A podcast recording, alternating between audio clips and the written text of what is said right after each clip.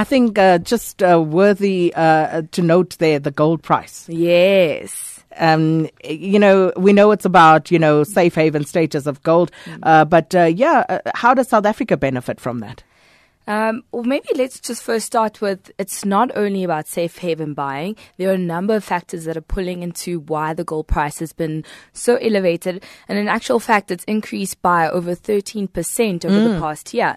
And it's broken that technical resistance level of 1,300, which is quite big for the gold price. And there are a number of reasons why this gold price is elevated besides the geopolitical tension that we see. One is that Trump effect. So we have the general negative sentiment towards Trump that we've seen over the past couple of months. There's uncertainty surrounding his administration and his inability to get through, get his policies through. The second reason is we spoke on Monday about the US Fed chairwoman's speech at the Jackson Hole on Friday. And there, the market expected her to speak about the US monetary policy and she didn't speak about it at all. In fact, she spoke about something completely different, which was about regulations after the financial crisis. And on a third point, the reason why it's been so elevated is a potential US government shutdown. So just to let the listeners know what that's about is that the US is currently reaching its expenditure ceiling, which means that their budget must be raised in order to allow for the spending that they want to, to, to see in the economy. And at the moment, the Democrats and the Republicans cannot agree on this because they know that Trump is going to use that spending for things such as building the wall or for his protectionist policies, um, which would allow him to have that closed economy.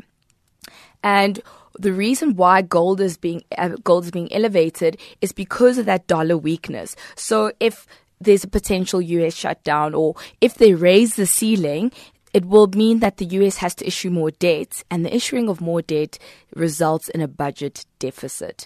And that is what is resulting in that dollar weakness and therefore pushing up and propping up those gold prices.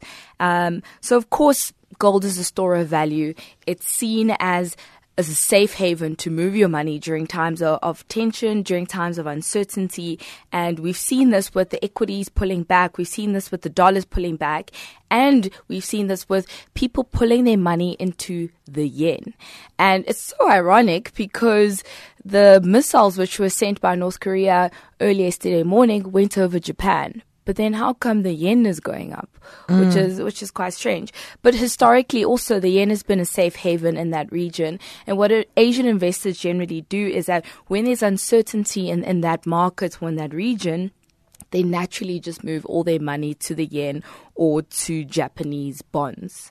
Um, so, from a South African perspective, um, hopefully it will be it will translate to something positive of the long term in terms of the price of gold and companies as you you'd mentioned um, earlier that gold stocks are up mm. which would mean that the likes of the Anglo will be benefiting and if you and me have stocks in the likes of Anglo it obviously means um, more money for us and more positives for us well, maybe you. I know I'm not in there.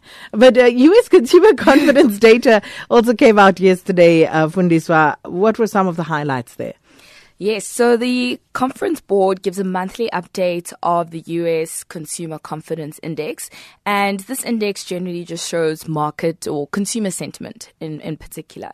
And consumer confidence rose from 121 in July to 123 in August. And this is its highest level since late 2000s. And this basically indicates that Americans are quite upbeat about the present and future economic conditions in the country. And this index is very important in the American context because consumers drive around 70% of America's GDP. And if we bring it back to us as to why it's important for South Africans to observe this index, it's because a growing consumer confidence means a growing US economy. And a growing US economy has certainly has a positive effect on South Africa, especially in terms of trade. Um, so it, the market had actually forecasted a decline in this index and they said it would go down to around 120. But now the opposite happened. And this tells us a story that consumers in the US foresee a p- expansion in the economy and they have a positive outlook on the general health of the economy.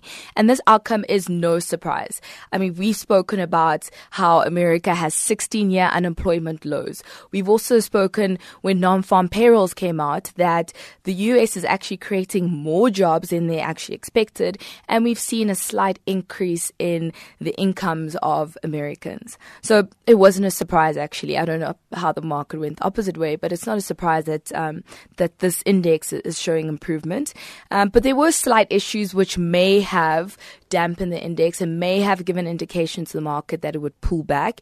And this would be again uncertainty surrounding the Trump administration as well as those Charlottesville protests that we saw in America a few weeks ago and the subsequent disbanding of Trump's business councils. But in spite of this, consumers in America, like, we are happy, we are positive about the economy. And uh, closer to home, uh, the Bank of Rwanda plans to increase capital. Tell us more about that. Yes, interesting story. I love African stories and about a continent. So the Bank of Rwanda plans to raise 60 to 100 million dollars by next year in order to expand its business. And just in general, how you raise capital, how corporates raise capital and money is either through debt or equity. So in this case, the Bank of Rwanda has chosen to list and therefore raise money through equity. And the bank is even considering listing on other stock exchanges besides their own. So they're thinking of listing shares on the Johannesburg Stock Exchange, the Nairobi Stock Exchange, as well as the London Stock Exchange. So if they decide to cross list, so cross list meaning list in SA and also list in Rwanda, it would mean that a portion of that 60 to 100 million would be issued on, let's say, our exchange on the JSE, and some of it would be issued on the local market. So essentially, the bank wants to raise this money in order to grow and expand. And in fact, it wouldn't be a surprise that they would look outside of their own borders in order to raise this money and the capital because capital in Rwanda is limited. They have a really small market. So corporates who operate in small economies such as the likes of Rwanda would have to look beyond their borders in order to raise the capital that they need to grow. And this move is fantastic because I love intra Africa investment, intra African trade, anything intra Africa. I absolutely love it. And this would allow you and me just to, if they list on the JSE, to be able to invest in another African country, another African growth story, and another African corporate, which would be amazing. So investors who actually buy a share in this bank would be looking at that. They'd be taking a positive view on Rwanda, on where Rwanda is going, the future of Rwanda, and they actually would see Rwanda as an investment opportunity. And I certainly see Rwanda as an investment opportunity. Their growth story over the past couple of years, even decade, has been amazing. Mm, indeed. And uh, perhaps at some point we, we should talk more about investment opportunities on the African continent. Yes, I would love that. Yeah, I Yes. think so.